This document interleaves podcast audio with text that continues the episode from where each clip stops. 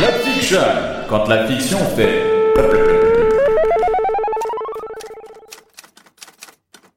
C'était un samedi soir comme les autres à New York City. Les voitures klaxonnaient, personne ne semblait dormir et Emily se dit que...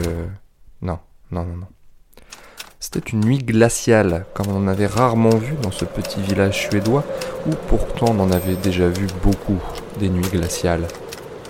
Un effroyable blizzard balayait les joues d'Émilie. Elle se dit alors comme à elle-même J'aurais dû prendre un bonnet. Hmm, hmm, non, non, non, non. C'était une nuit glaciale, comme on en avait rarement vu. Un effroyable blizzard balayait les joues d'Émilie. Elle se dit alors, comme à elle-même, J'aurais dû mettre une épaisseur en plus. Émilie remarqua de l'autre côté de la rue une silhouette étrange. Un homme se tenait là. C'est alors qu'Émilie comprit que l'homme qu'elle pourchassait depuis deux mois, le terrible tueur qui avait assassiné 58 adorables petits poneys, cet homme-là était en réalité. Eh, mais tu peux pas écrire ça, hein. Qui est là Bah, c'est WOM. Qui ça, moi Vous êtes où Ah, baisse ton gros nez, idiot. Et Bah, je suis là devant tes yeux. Ma machine à écrire Une Remington Sons, modèle 12 plus exactement. Mais je suis également ta conscience. Ma machine à écrire parle Ouais, et toi, t'es un animal parlant. Bah, je t'ai foutu les jetons, hein. Euh, non. Je suis auteur de fiction, euh. Y a rien qui me surprend. Ouais, ouais, genre. hein. Euh, Tu veux quoi Alors, premièrement, j'aimerais bien que tu ailles mollo avec tes gros doigts, parce que tu tapes comme un bourrin. C'est faux, je suis méga délicat. Et Dezio, tu peux pas écrire ça Quoi, euh, je peux pas écrire ça Bah, Je reprends. C'est alors qu'Emily comprit que l'homme qu'elle pourchassait depuis deux mois, le terrible tueur qui avait assassiné 58 adorables petits panais.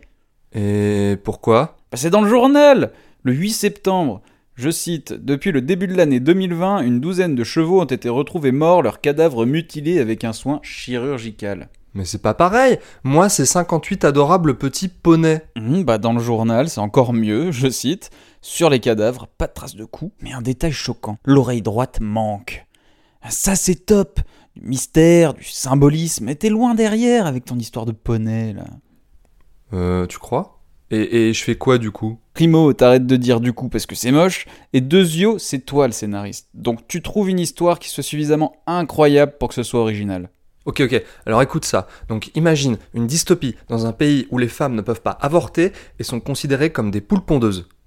Oh, et les minorités sont menacées. Bon non, mais va faire un reportage en Pologne, hein, ce sera plus simple. Ok, ok, alors imagine ça, ce serait un bébé géant qui ferait peur à la population mondiale. Ouais Ah ouais, puis il serait orange, non Comment tu sais Mais parce que c'est Donald Trump Ah oui, euh... Alors sinon, c'est l'histoire d'un mec sans taf, sans amis, qui passe ses journées sur des applis de rencontres et sur les sites porno. Et là, il match avec une fille et tombe amoureux. Mais ça c'est ta vie. Euh, non. Non mais personne veut voir ça, je te jure. Il match avec une fille qu'il a vue dans un porno. Arrête. Comment je fais pour inventer des histoires si la réalité est déjà trop what the fuck Moi je sais pas, je la change la réalité. Comment Bah t'en racontes une autre. Hmm. Oh, je crois que je vois. C'était le 8 octobre 1908. Dans les longs couloirs de l'Académie des Beaux-Arts de Vienne, une jeune femme s'avançait péniblement vers l'examen le plus important de toute sa vie. Ce jour-là, Adolfine Hitler avait rendez-vous avec son destin. Tandis qu'elle arrivait devant son jury, elle se présenta.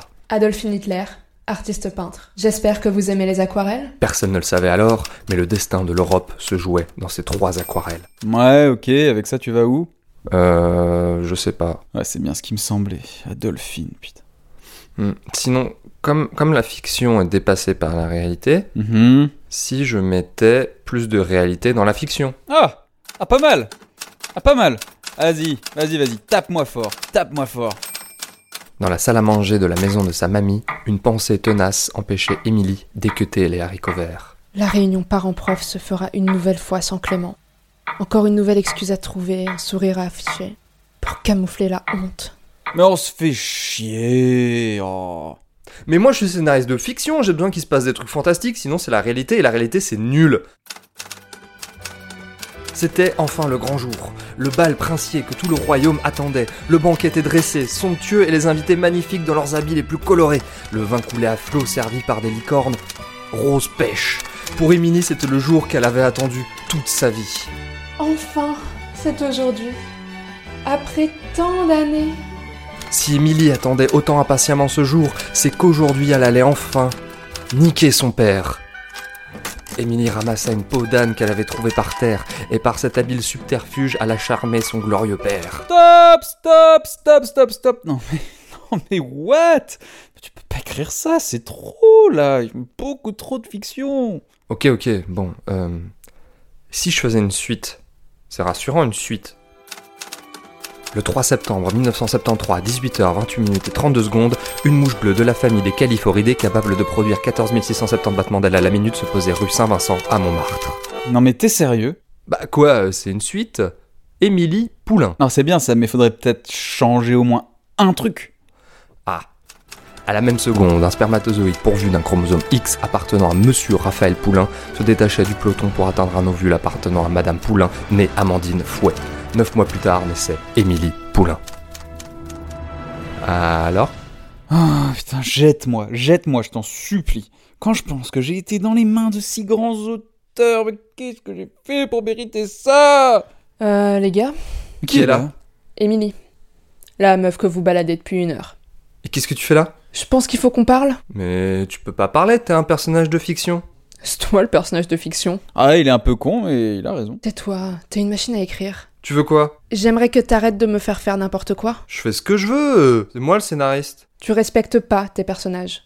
Tu ne me respectes pas. J'ai pas à te respecter, je te place dans des situations compliquées pour que tu puisses aller au-delà. C'est pour toi que je fais ça. Mais tu sais même pas écrire les personnages féminins. C'est faux Ah ouais Alors pourquoi j'interviens seulement à la fin de l'histoire Euh, je sais pas. Peut-être que si tu trouves pas d'histoire, c'est que t'as rien à dire. Ouais. Émilie était pleine de reconnaissance envers son créateur. Émilie était pleine de reconnaissance. Te fatigue pas. Ça marche plus. Machine Ouais. Face à l'incommensurable vide de ce qu'il pensait être son inspiration, notre pauvre et irrespectueux scénariste n'eut d'autre choix que d'embrasser un autre vide, celui qu'il attendait par-delà la rambarde de sa fenêtre du cinquième étage.